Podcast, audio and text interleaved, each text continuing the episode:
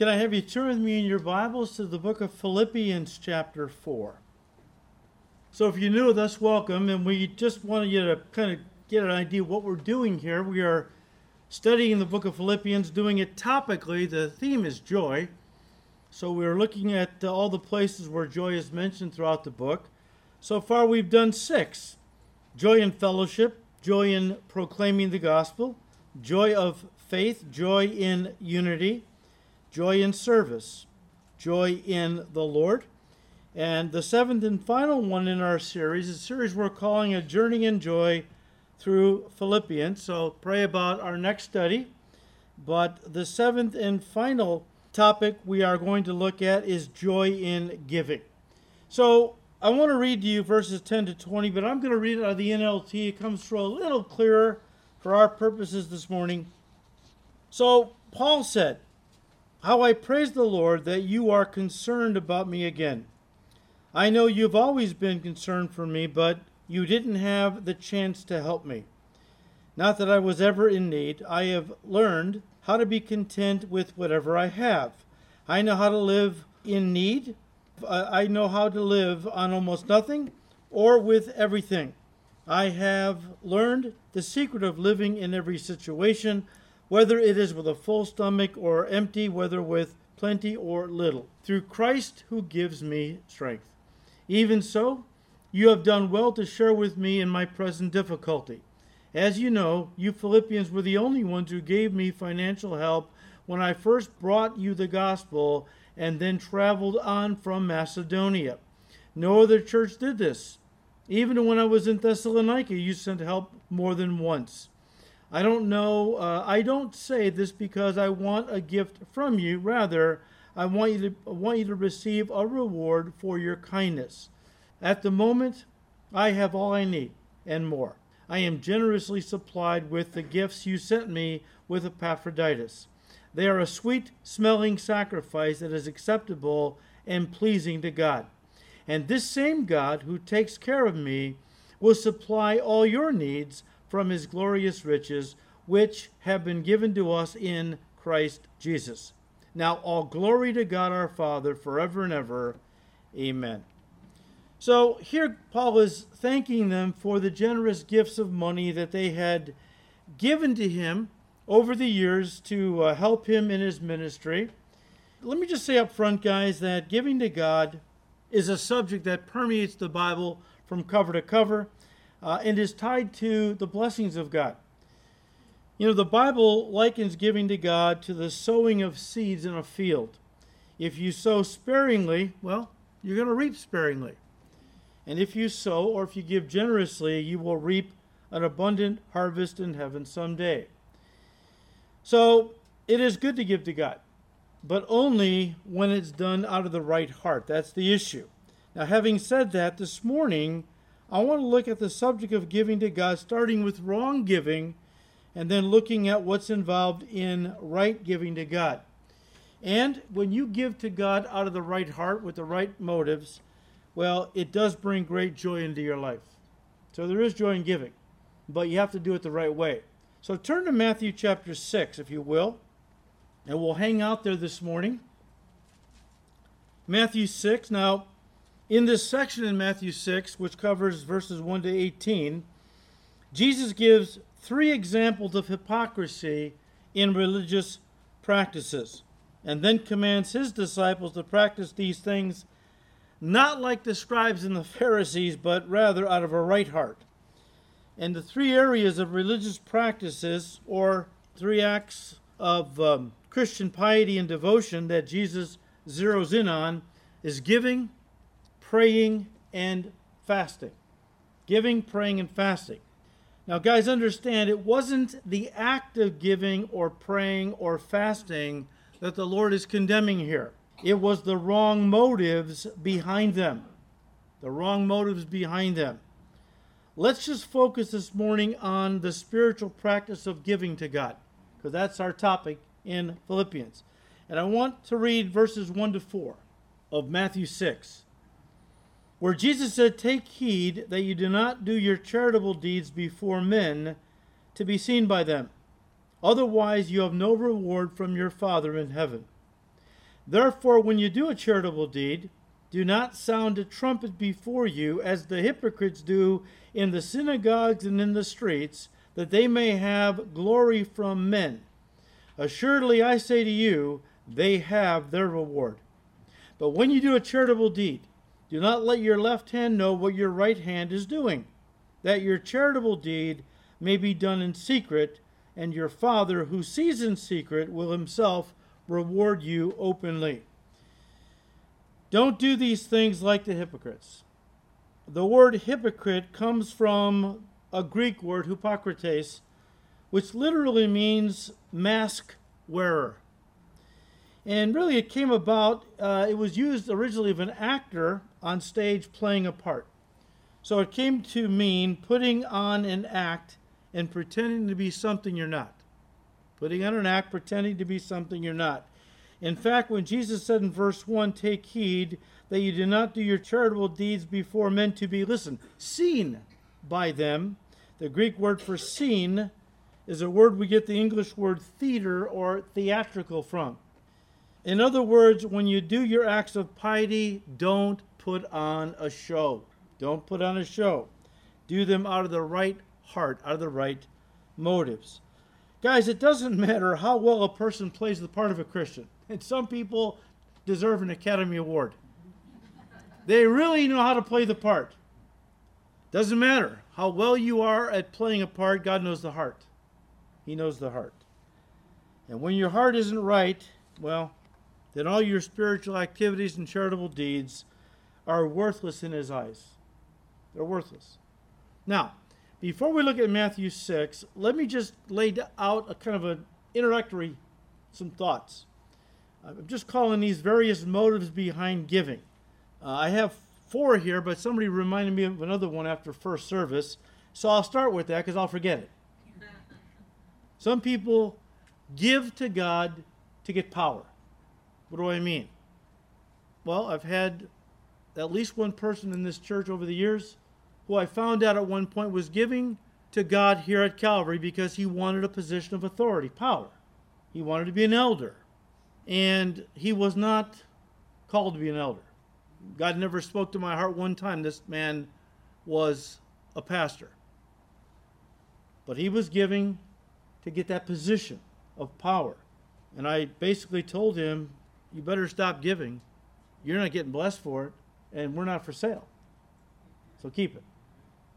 Number two, people give out of a sense of duty or obligation. Many people give to God not because they really want to, but because they were pressured or guilted into giving. And that's why you're never going to have a knock on your door one night and you open it and you see your three pastors standing there.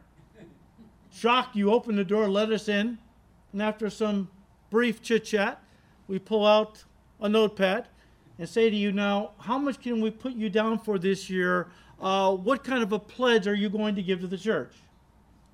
You didn't see that coming, right? It's the old humming, humming, humming. Well, you know, uh, you know, you don't want to look like a cheapskate. There's your pastors are sitting right there, and so you blurt out a number. You know how you do that, and afterwards you're thinking, I don't want to give that much. I, I didn't plan on giving that much, but now you said it.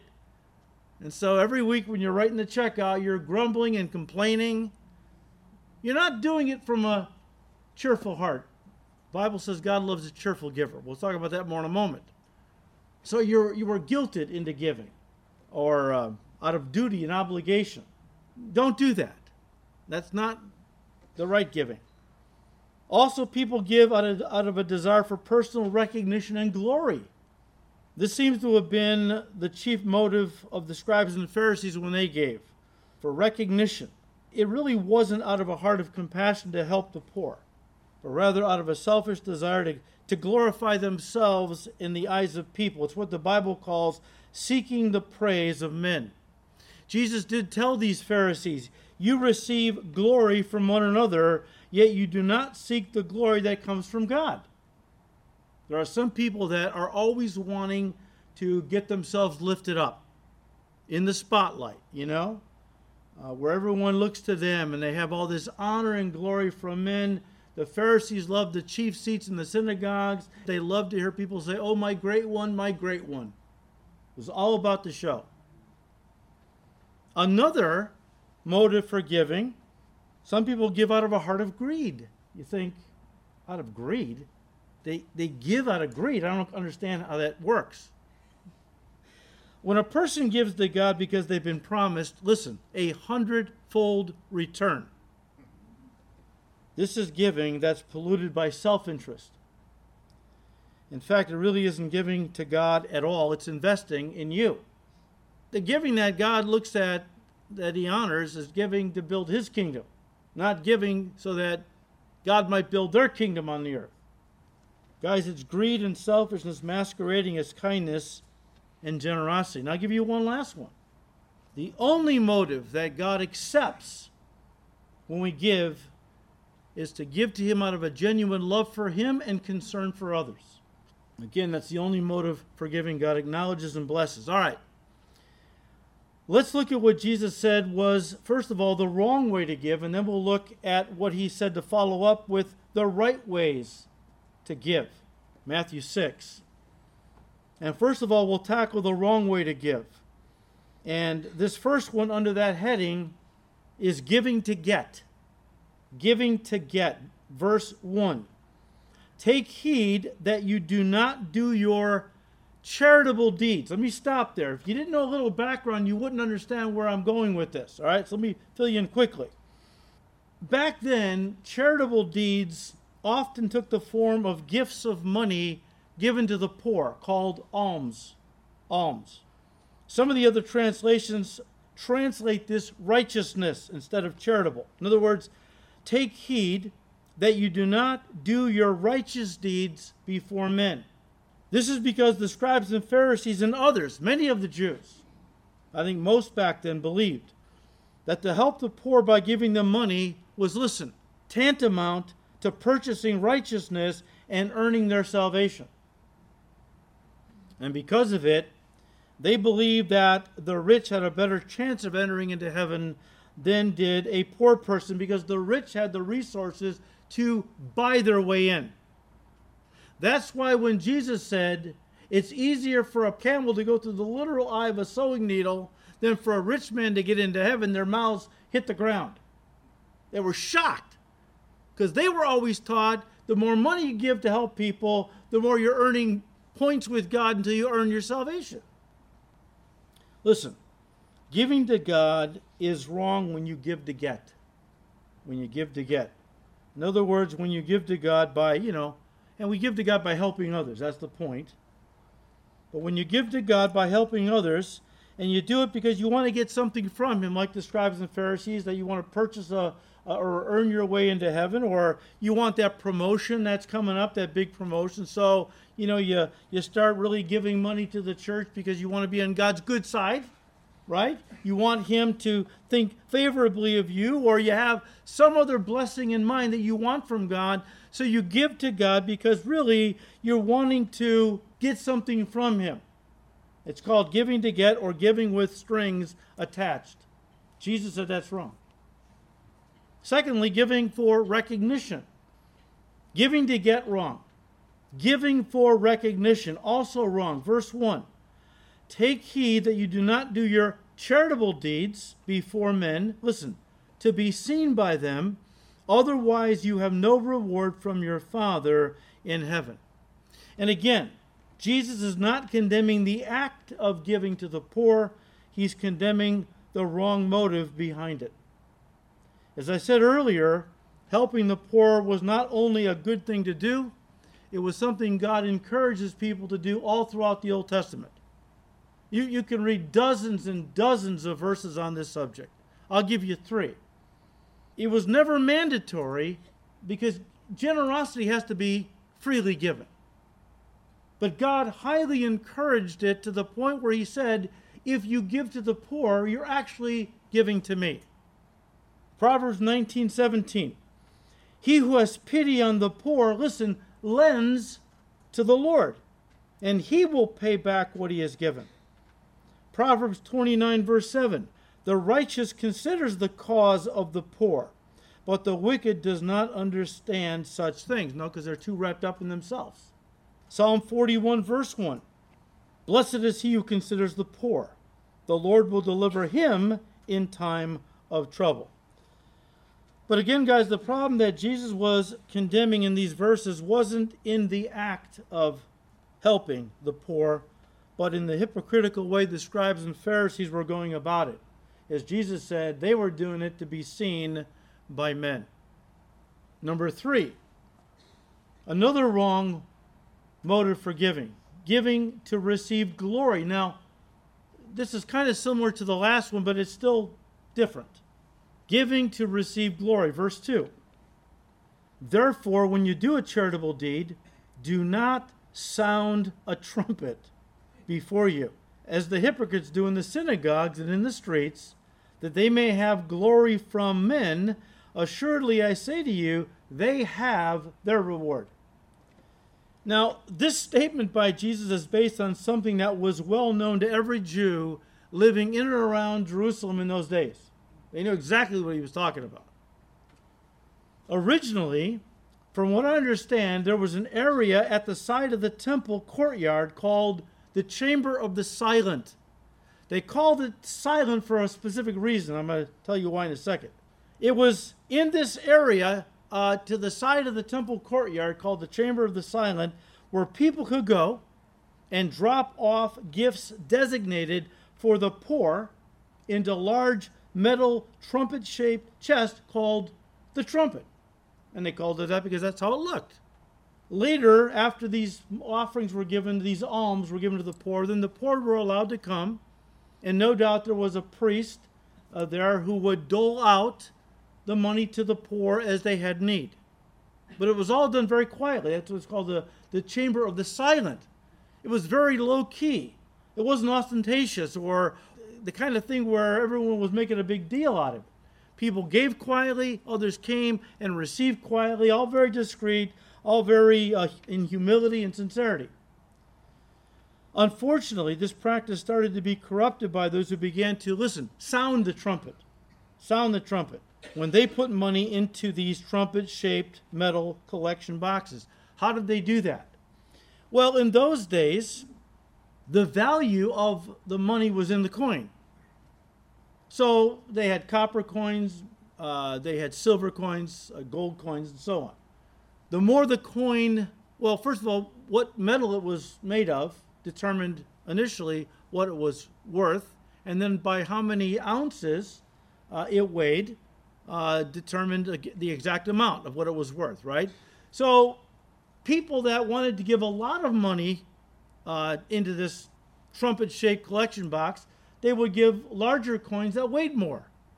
Poor people, like we're going to see in Mark uh, 12, uh, they would give these very small coins, copper coins. They were, they were worth a penny or two, and they would throw it in there. Well, they were, the word in the Greek is uh, lepton, for thin, because they were so thin and when they went into the collection box, they made no noise. Now, if a person wanted to draw attention to themselves, they would take the biggest coin they wanted to give, maybe a couple. They'd walk over and they would throw it into this metal collection box. And you know what happened? You know, bang! And all of a sudden, like, whoa! And they see you standing there. He just gave a lot of money. Wow! You know, and they get glory for that. Again, the poor, whatever they put in, nobody even no- noticed. Now, I don't know if they eventually moved this collection box to the court of the women. They had these trumpet shaped collection boxes also in the court of the women. And that's where Jesus, we're going to read this in a moment, out of Mark 12. He was sitting there. We'll talk about that in a second. Uh, so I don't know if they moved this one to the court of the women. Uh, in the court of the women, uh, only Jews could assemble, men and women. The next higher courtyard was the court of the Israelites, where only the Jewish men could go, and above that, the court of the priests. But any Jew could congregate in the court of the women. And that's where Jesus was in Mark 12. We'll look at that more in a moment. So initially, this chamber of the silent, very discreet, you know, giving to the poor, just very quiet, humble, sincere, and so on. As the years went on, though, the Pharisees decided that it wasn't practical to go all the way to the temple to give alms to the poor. So instead, if you can believe this, they tied a small brass or silver trumpet onto their belt. Then, whenever they wanted to give to the poor in the synagogue or on the street corner, they would take the little trumpet and start to blow it. They would literally sound the trumpet. And upon hearing this, the poor people in the area would gather around this Pharisee, right? This generous Pharisee, and he would distribute his alms to the poor with great relish. He would just relish that moment. While everyone stood around and said, Oh, how righteous he is. Now, Jesus called the Pharisees hypocrites because, you know, they gave not out of concern for the poor, but they gave more to be seen by men, to receive glory from men. Um, and so that's why Jesus went on to say, if that's your motive for giving to the poor, you'd better relish that moment in the spotlight because that's the only reward you're going to get the praise of men. You'll get nothing from God. In fact, the Greek word for reward at the end of verse 2 was a business or commercial term for receiving payment in full. In other words, it was considered in the eyes of God a finished transaction, a done deal. So if you're going to give out of that motive, which is what Jesus is saying, for people to ooh and ah and wow, and you're a wonderful person, look how spiritual you are, you better relish that moment because in God's eyes it's a it's a finished transaction, it's a done deal. You're going to get nothing more from him. Now, guys, it, it's fairly easy to see how this parallels with giving today and the way some ministers encourage people to give to God. Maybe you've seen services like that. I saw one on TV years ago. This happens all the time, though, where at the end of the service, the preacher said, Now, we'd like to take a collection for the work of God. It's always for the work of God even though the guy's driving a Mercedes there, he's out in the parking lot with his BMW parked. But it's always for the work of God. If I can have a little for me, why not? So, anyone here that will give a thousand dollars stand up right now? I've seen it. This happens a lot. If you could give a thousand dollars to the work of God, stand up right now, please. Now, I don't know how many people stand up in these services. I turned it off. But I can imagine if somebody or a couple people stood up, the whole audience would go, Wow, a thousand dollars. They're going to give a thousand dollars to God tonight. Jesus said, You better really enjoy that wow moment. Because that's all you're getting. You're going to get nothing else from God. Better enjoy it, right? We had a couple in the church years ago who came from one of these churches. They were an African American couple and they were tired of the constant talk about money. And so they came to our church because they wanted to study the Bible. It's a novel idea, but okay. So they told me a story I've never forgotten. At their church, when they left to come to ours, they had tables set up all around the perimeter of the sanctuary with signs on them $2, $5, $10, I don't know, $25, 50 maybe a 100 possibly a 1000 And when the time came for the offering to be taken, they actually had to get up out of their seats and go stand by one of these tables. Everybody knew what they were giving. Now, if you were poor, you only give God a couple dollars, but that was a lot for you. People just thought you were a cheapskate. Nobody paid attention But people that stood by the $100 table, that was a big deal. People made a, and don't forget the don't think the elders didn't take notice, because people that gave the most get the most, you know, attention in churches like that. What is that but a modern version of sounding the trumpet? I was telling first service that in the 40 some years I've been in ministry, there have been numerous times over the years when I've stepped up to the pulpit and I've seen an envelope on the pulpit. I didn't know who it was from. I could tell there was money inside. And on the envelope was written the name of a person in our church that was struggling. Sometimes I didn't even know they were going through hard times. That's why small groups are such a blessing. Uh, a smaller group, you know each other better, you know what's going on in each other's lives, you're praying for one another, and if there's a need, you know that. And you can share it with the leaders or you can come together as a, as a group and help that person. So sometimes it was for a, a person who had a need, and I didn't even know they had a need. But I had the privilege of seeking them out, handing them the envelope, and saying, I don't know who this is from. I know there's money in it, and they wanted you to have it. Completely quiet. Nobody knew who it was that gave it, right? To me, that's precious in the heart, in the sight of God. So, those are some of the wrong ways to give that Jesus puts his finger on here in Matthew 6. Then he moves on to talk about the right ways to give. So, verse 3 he said, But when you do a charitable deed, do not let your left hand know what your right hand is doing, that your charitable deed may be in secret, and your Father who sees in secret will himself reward you openly. Interesting statement by Jesus that when you help somebody in need, don't let your left hand know what your right hand is doing. Of course, in saying this, he wasn't speaking literally. I like what Pastor John Stott said on this verse. He said, and I quote, There is no difficulty in grasping his meaning. Not only are we not to tell other people about our Christian giving, there is a sense in which we are not even to tell ourselves. We are not to be self conscious in our giving, for our self consciousness will readily deteriorate into self righteousness. So subtle is the sinfulness of the heart that it is possible to take deliberate steps to keep our giving secret from men, others, while simultaneously dwelling on it in our own minds in a spirit of self congratulation. End quote. So look, you have people that give because they want attention, they want praise from people. Others, their pride is a lot more subtle. They give quietly because they don't want people making a big deal. But they make a big deal about it in their own heart. You know, I am a pretty good guy.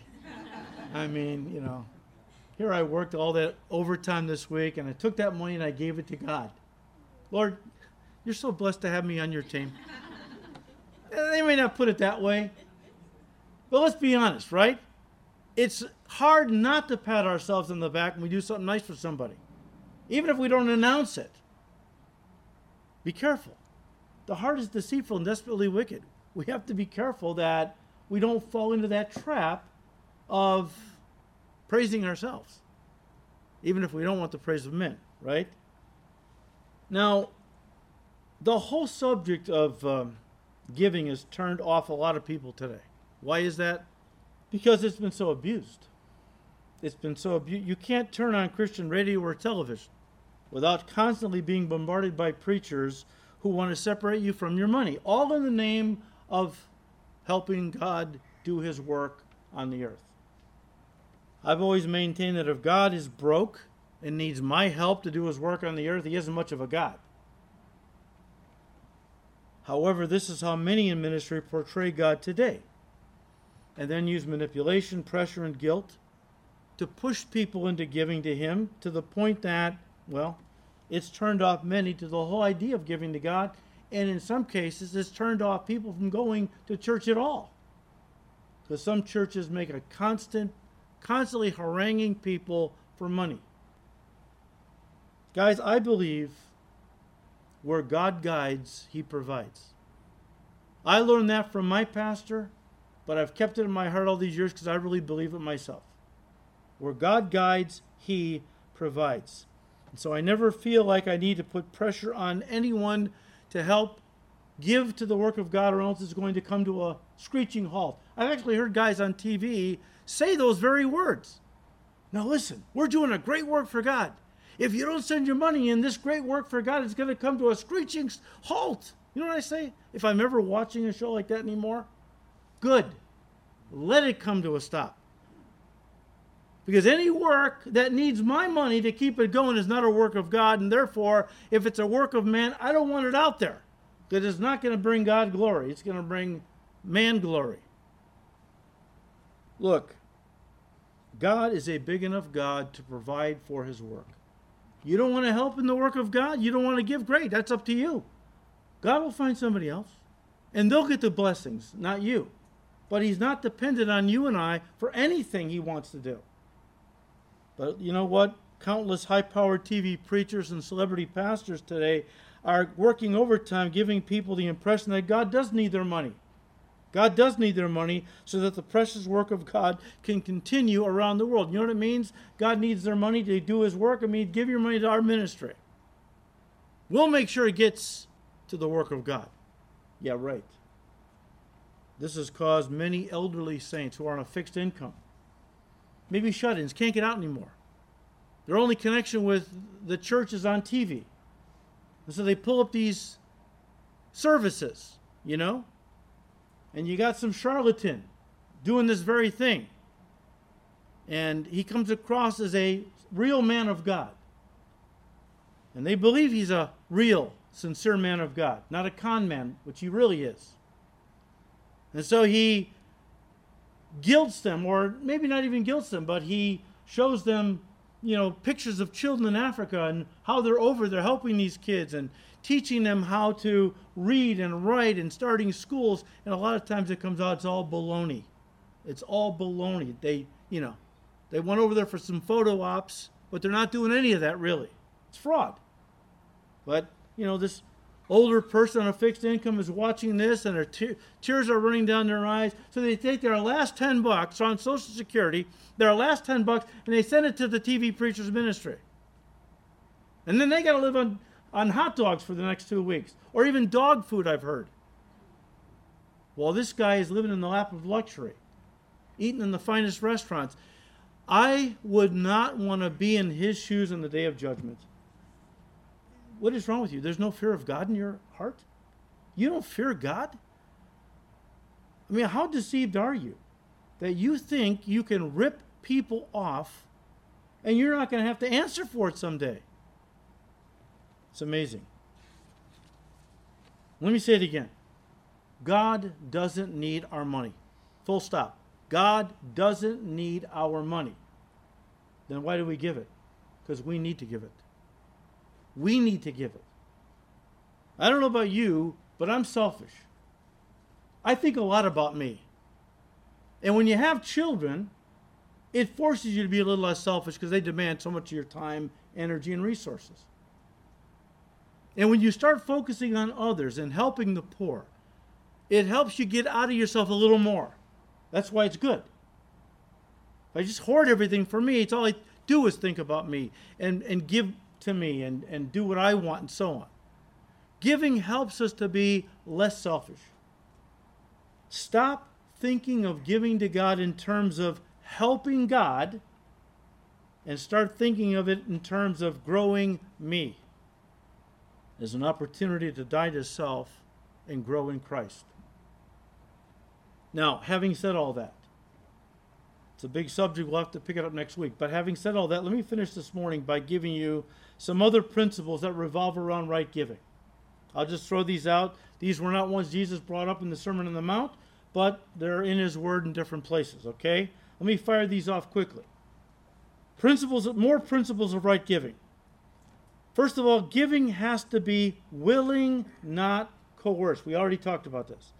Giving has to be willing, not coerced. You can write these references down. 2 Corinthians 8, verses 3 and 4.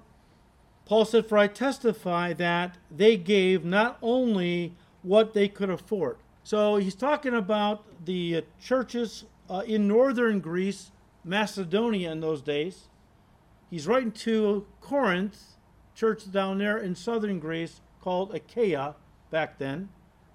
And Paul was mentioning how that the saints in Macedonia, Philippi, uh, was in Macedonia.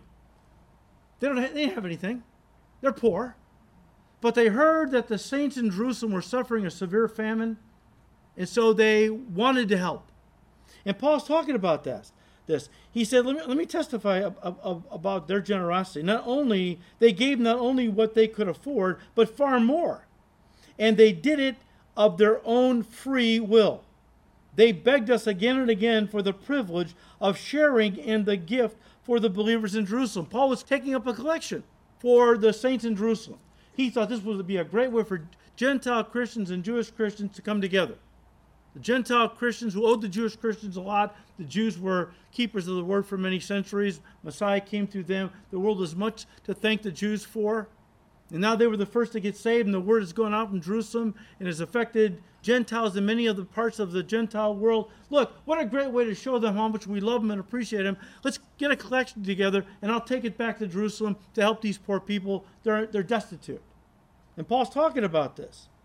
And he's basically saying, look, the churches north of you, Macedonia, were poor and couldn't afford to give to those suffering famine in and around Jerusalem, but they pleaded with us to take their money.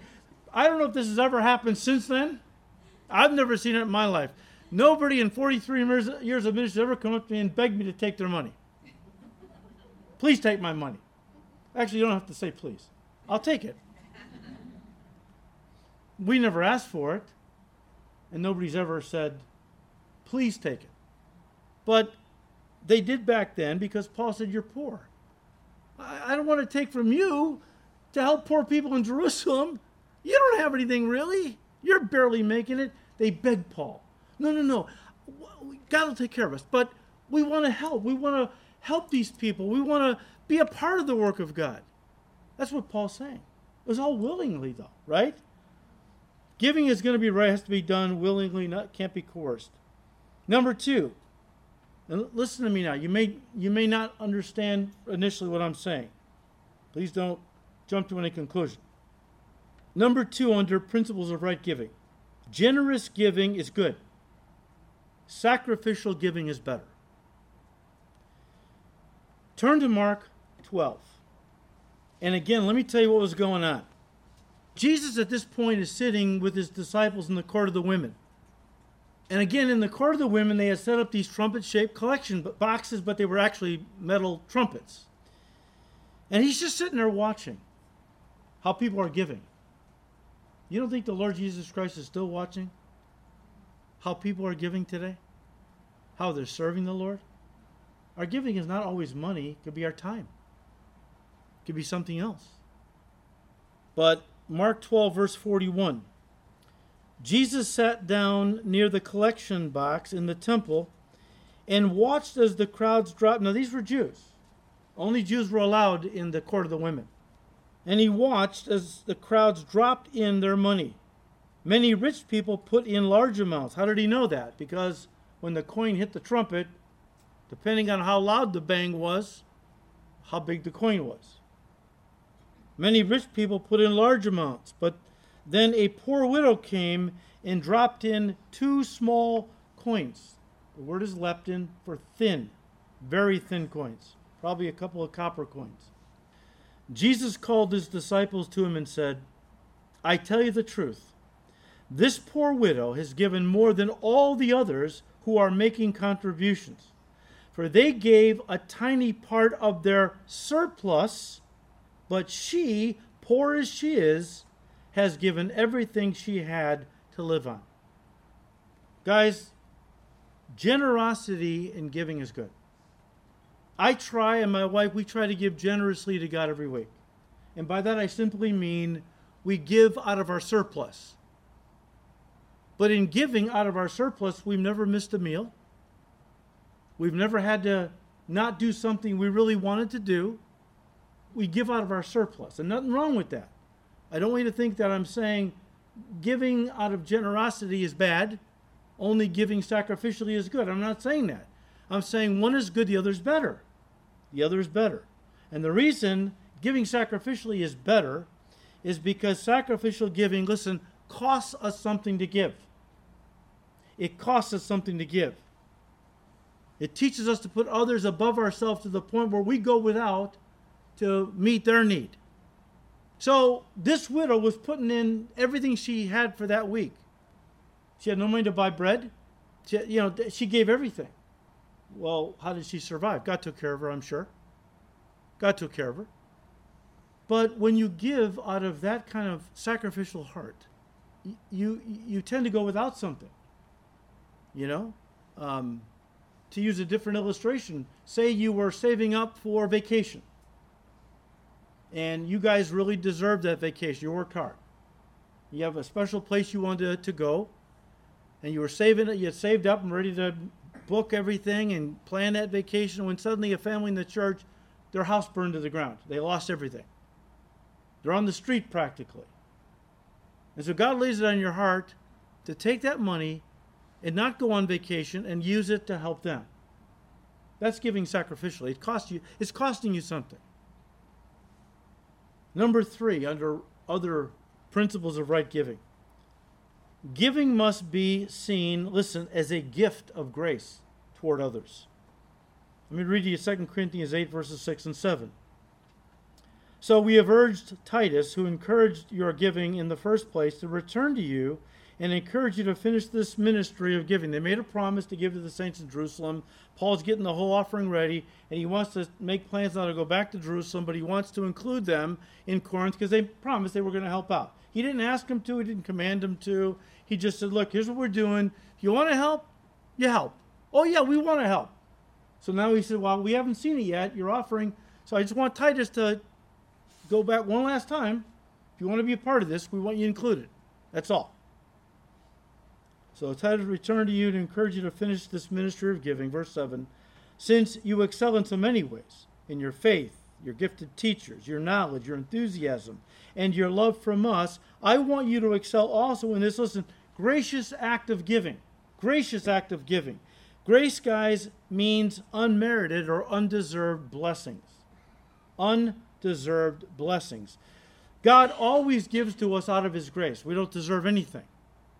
Everything God gives to us, starting with our salvation, is a gift of His grace.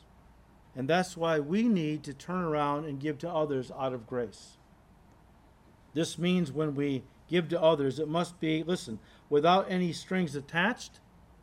It must be given freely. That's what grace means. Looking for nothing in return. Looking for nothing in return. Giving to those who can't pay us back. Now, look, it's not wrong to give somebody a loan. Look, you're having a hard time. You need a you need your car a car payment because you're you you know you got a, another job you're waiting to start and so on. And right now you're a little tight, and then you need some money to make your car payment. Take this money, and whenever you get a chance, you can pay it back to me. That's not wrong. When when we have done that over the years, we tell people when you get it, you, you pay us back, and then I forget about it. I never bring it up. I, I just forget about it. If they give it back to me, wonderful. If they don't, that's okay too. Because God knows we gave it from our hearts. Okay? But often we give to people that can do for us in some way. Look, it's not wrong to give to family, of course. Families help each other. That's great. But we give to family oftentimes because they're family. We're connected we have a vested interest in helping our family. Because let's be honest, if the day ever comes when we're on uh, hard times, our family usually will step up and help us. So it's kind of a give and take thing with family, okay? Not always, but that's the general idea. But how precious is it in the eyes of God when you give to somebody who is so poor they can't pay you back? You're not asking them to pay you back. What if God said, Here's your salvation? You could pay me back slowly over eternity. I mean, good heavens. When God gives to us, it's always with no strings attached. Here you go. I love you. I so love the world. I gave my only begotten Son. I'm not looking for anything in return. Just love me. Thank me. Appreciate me. I mean, that's the kind of giving God really looks at and is precious in His sight. But look, if, if a person's giving to God out of ulterior motives, it, won't be accepted by God if it's if it's an attempt to earn His love or His favor or to butter Him up in some way. After all, you know, God, uh, I was nice to you. I gave to that family in the church. Now, you be nice to me. Here's what I would like you to do for me. See, this is God. God doesn't work like that. Uh, you know, you give. God gives to us with no strings attached. He wants us to give to others with no strings attached. And I'll give you one more. And not everybody agrees with this. I'm going to tell you my view. And you're going to see guys on TV and radio uh, that will teach something different. But here's what I believe New Testament giving is not a matter of law, it's a matter of love. 2 Corinthians 8, verse 8, Paul said, I am not commanding you to do this. The New King James puts it, I speak not by commandment. It's not a law. But I am testing how genuine your love is by comparing it with the eagerness of the other churches. Look, New Testament giving is voluntary, not mandatory. Voluntary, not mandatory. That's why I don't believe in tithing for the new covenant. I don't believe Christians are under tithing. Now, there are pastors who I have heard say on radio and teachings that, you know, we are definitely still under the law of tithing. What is tithing? Giving God the first 10%. That, that's basically what it is. Giving God the first 10% of all that belongs to you, right? And the 90 is yours to do what you want with. Okay? Um, let me tell you why I don't believe in tithing for the new covenant. Tithing was a law under the old covenant for free men who earned a living and owned property, grew things, eh, their livestock gave birth to different offspring, and so on. They owned property, they, they earned income, and God commanded them to tithe. The first fruits of all that God was giving to them, all He's blessing them with. They were free men. As Christians, are we free men and women? No, we're slaves of Christ. He's our master. He's our master. All that we have has been given to us by Him and belongs to Him. That's why Paul calls us stewards in his writings. A steward was somebody who took care of another man's property.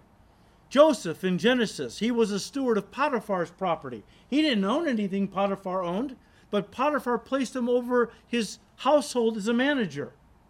He was a steward. We are stewards of Jesus Christ. It all belongs to him. He's the master. And Paul did say in 1 Corinthians 4, verse 7, What do you have that hasn't been given to you by God? Now, if he has given it to you, why do you take credit for it as if it belongs to you? Besides that, guys, if we were still under the law when it came to giving to God, if the law of the tithe was still in operation, we'd have to do it. It's mandatory, right? It would be mandatory. But whenever something is mandatory, like giving, you're, you're you know, you probably going to do it because you don't want to be a lawbreaker. But you're not going to do it with much joy, if any joy. 2 Corinthians 9, verse 7. So let each one give as he or she purposes in their heart, not grudgingly or of necessity, for God loves a cheerful giver. The Greek word is hilarious. God loves a hilarious giver. Well, what do you mean? That sounds a little weird. Hilarious in the sense that I'm taking what the Bible calls unrighteous mammon, money, and I'm using it to build God's kingdom on the earth, and in return, I get rewards waiting for me in heaven when I die. That strikes me as it's hilarious that I get to take what I can't keep to gain what I can't lose. And that's why God loves a hilarious giver. Because a person who is giving hilariously, their kingdom is the kingdom of God. That's their kingdom. That's where their heart is. That's where their treasure is. Their kingdom is not on the earth. They have to live on the earth, and they have to survive on the earth and work and so on. But this is not what they're working towards. They're not building a kingdom on the earth. They're building a kingdom of, in heaven, God's kingdom, right? Guys, and we'll we're done with this. We, we must stop seeing our money as our money and start looking at everything we own as belonging to Him. I will tell you, this takes a lot of walking with God. Money is where we live. It was Moody who said, I can tell more about a person's spirituality from looking at their checkbook than I can looking at their prayer book. Because they used to write their prayers out longhand in those days. And boy, some people were great writers. And if you only read their prayer book, you would think they were Paul the Apostle living on earth once again. Oh my goodness, were they flowery and carry on sentences and just, oh my goodness, they're so spiritual. Moody said, Let me see your checkbook. Because I can tell how spiritual a person is by what they give to the kingdom of God on the earth. I can look at their checkbook and find out where their heart really is. Is it with God's kingdom or their kingdom? Just by what they spend. Look, here's the ideal way to look at this, all right? It's not, here's your 10%, God, and the rest of the 90% is mine. It's, all I have is yours, Lord. Every penny belongs to you. How much do you want for your kingdom this paycheck? And what can I keep for myself? That, that's really at the heart of proper giving, understanding who we are in Christ. He's our master, we're his slaves. Everything we have belongs to him. We're stewards of what is his. Guys, giving when it's done out of the right heart is not only good, it's a, it's a demonstration of God's character. Jesus said, The world is going to know you belong to me by the way you love others.